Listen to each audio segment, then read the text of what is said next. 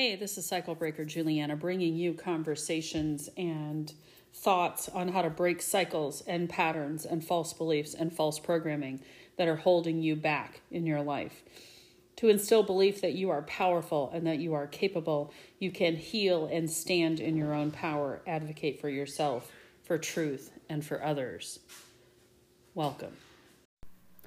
The built in armor that you've got around you that is the ego. It is a self-serving structure. It is the the shield that you've placed around yourself over the course of the years and experiences of your life that is enhanced by the traumas and experiences that are transferred to you from your genealogy or from your lineage. All of these things create this shell around you that is self serving. So, the self serving structure, which we like to call the ego, is your mm, it's your fighter. I'm not going to say warrior, I'm going to say fighter. So the idea of this structure is it's it is taking the the equation of the experiences you've had in your life and the decisions you made about those uh, experiences and adding all of that up and making a decision about what's happening to you right now in this moment. What it believes to be what's happening, what you're experiencing, and how you should respond. It has no time structure. It doesn't know whether you're five or 50. The ego simply exists in its space until you start to break down that self serving structure. Now, I say self serving structure because it has its purpose when you're younger and you're absorbing everything in the world. You're learning about the world, you're learning the rules of society, you're learning the rules of family, you're learning how to maybe survive the events and the experiences of your younger life, most of which are established by the time you're age eight, roughly. By then, you've established the decisions about what's safe and what's not safe in life and created a personality around it. And that personality is made up of all those decisions, all of the algorithm, all of the addition, the equations of um, my father uh, hit me every time I made a mistake. So then the decision tree beyond that is first of all, I'm not allowed to fail. I must be perfect at all times. It's the only way to be safe is to be in control of everything in my life. That maybe men aren't safe or that the only purpose that men serve in my life is to correct me and keep me on course. Therefore, I choose a man who makes sure that he corrects me, that he keeps me on course, that he is the judge of whether or not I am doing it right, whether I'm living the right kind of life. If you have a, a sister who's particularly mean and cruel, you might make a decision that girls, other women, are not safe, or that cruel is the way that women and girls should behave. So you become a mean girl, if you will, and you look for mean girls to put around you, and you create a mean girl pack, and that feels really safe to you, feels really normal to you. So you don't understand why anyone would want anything else other than that. And that becomes your role. That becomes your personality the other thing that happens is there's all these subconscious components. So there 90% of this is subconscious. It's not even things that you're aware of. It's not moments you remember because we certainly don't remember all the moments of our lives. But your subconscious, your energy field, your programming does remember all of those moments. And the more you repeated that, the more it happened to you and you repeated that decision tree, the more that you have embedded that into your reality so deep that you're like, it's just how you operate. You're not making a decision based on this moment, this person, this experience, and who you are right now. And it's very trigger based, it's very unconscious, reflexive, uh, muscle memory, if you will. So if you are having, um, you know, you, you meet somebody brand new who you have no history with whatsoever, you don't know this person at all, you know nothing about them, you've never engaged with them, but they say a word in a way that the father said it, and all of a sudden you don't like that person. You're mad at them.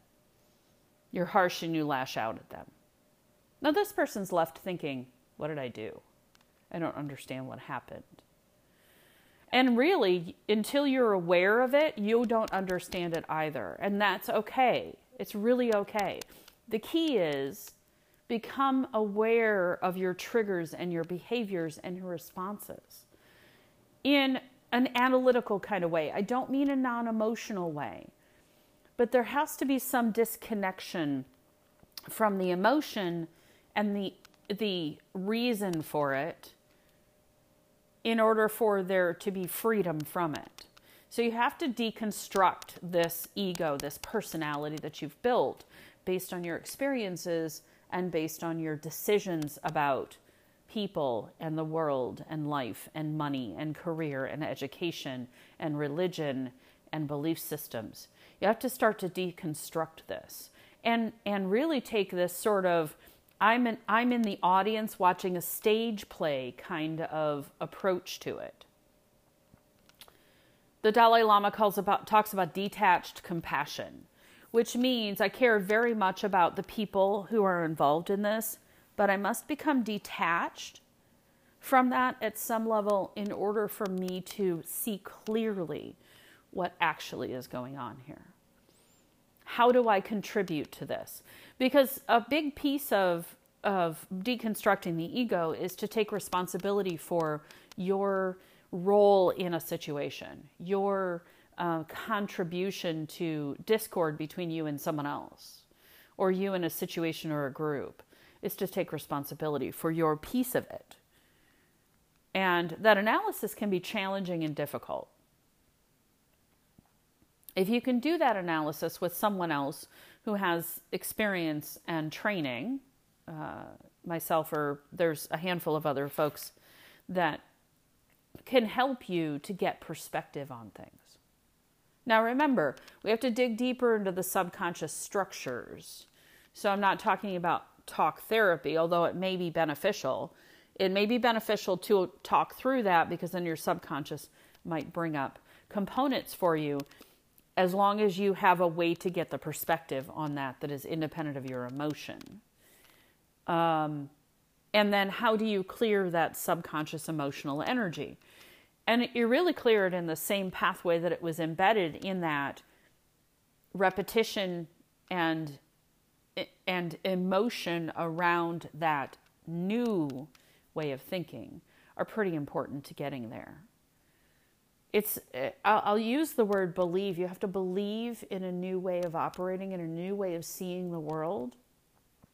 You may not know exactly what that is today, but believe that that is possible and there is the opportunity for you to do that.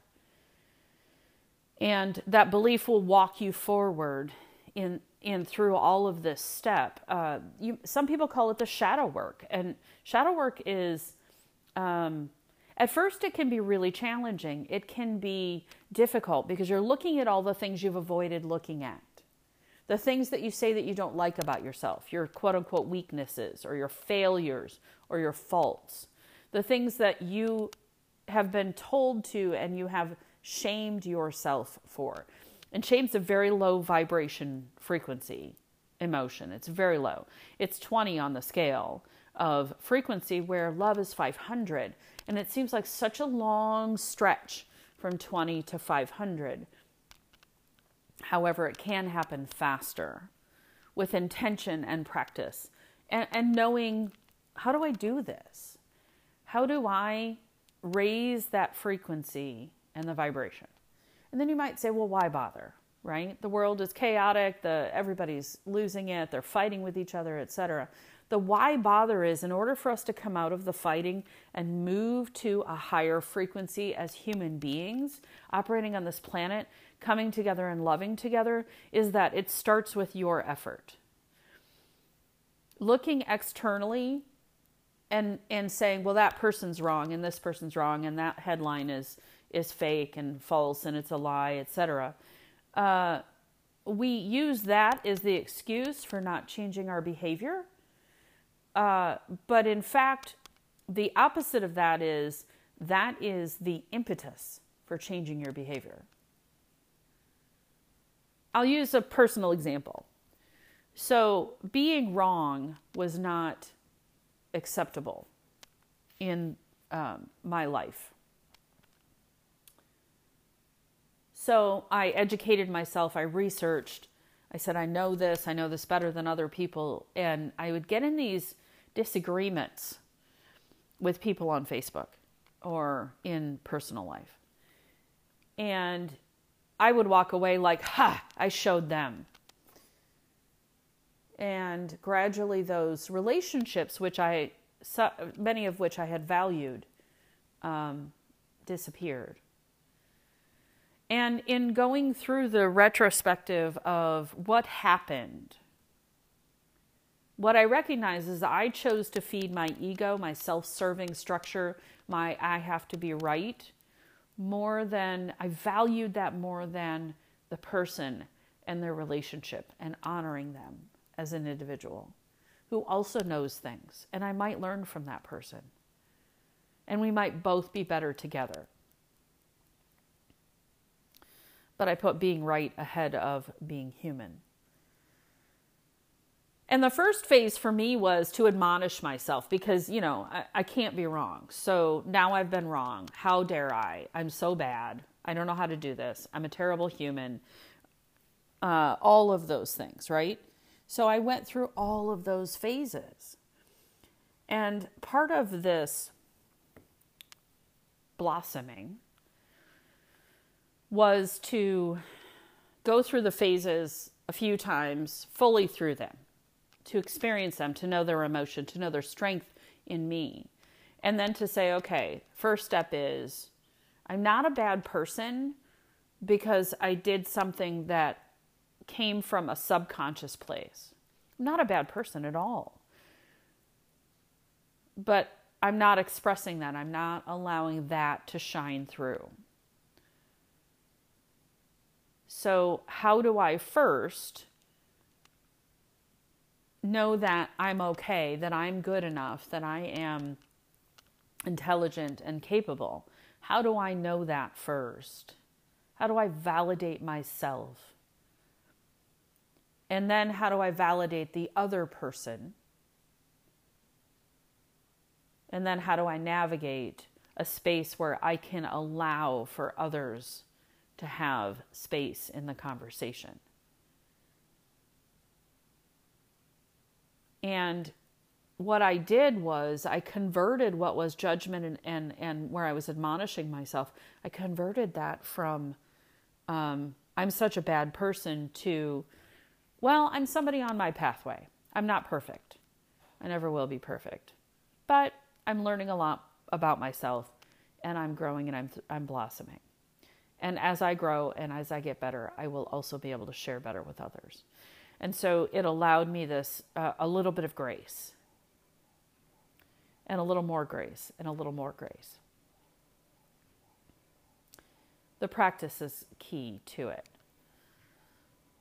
So I want to circle back to the beginning of this conversation, this brief snippet, and encourage you to step back from yourself and take a look at the relationships and the situations in your life and begin to ask yourself how do I or where do I have responsibility in this argument? Have I done what I can do to try to make it work? Have I behaved or approached the situation in a graceful way? In a way that honors the other person? And how can I continue to grow. So the ego itself, if you see it as this hard rock shield or a crust around yourself, one of the things it does is it keeps us from experiencing a full, happy, loving life in the presence of others and in our own presence. In the time when you're alone, are you telling yourself good things or are you yelling at yourself for all the things you didn't do right over the last few days? And maybe that's your place to start.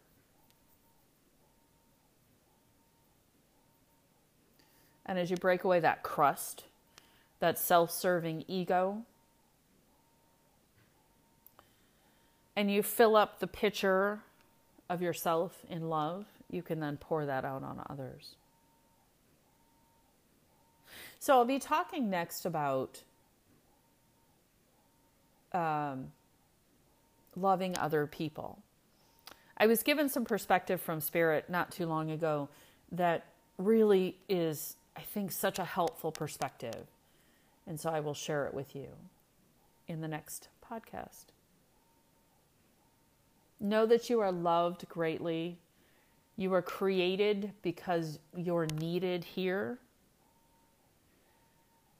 and as you continue to lift yourself, raise your frequency and your vibration, you also raise the frequency and vibration for everyone else. Understand that love as a frequency of vibration and emotion as an energy. You may be the sole person in the room who is ex- who is extending the energy of love in a room of 100 people. And you could have the impact on 90 of those people of lifting and raising their vibration. Not necessarily having to say anything, but sitting in a space of love. So cultivate that in your, within yourself. And if I say you uh, say you are worthy, you are amazing, you are created and needed and, and you are loved and adored by the Creator and the angels that are around you and the guides that have been given to you to help you navigate this life. If you feel a sink in your heart, if you feel a, no, she's lying. She doesn't know me. She doesn't know the awful things I've done. She doesn't know the mean things I've said. I promise you that you are loved and adored. I love and adore you. And I hope that the next conversation will be a great perspective for you on that. So, happy crust busting. Have some fun with it. Explore it. See it as a a research project. And let me know at Whole Body Renewal Center on Facebook and on Instagram, Juliana Denny Sauber. Let me know what fun experiences you're enjoying. Take care. Many blessings to you. I hope you enjoyed this conversation. If you want more, you want consultation, you want self help, healing, you can find me at wholebodyrenewalcenter.com, Whole Body Renewal on Facebook. I am also on Instagram. I look forward to meeting you and helping you along your journey to full empowerment and healing.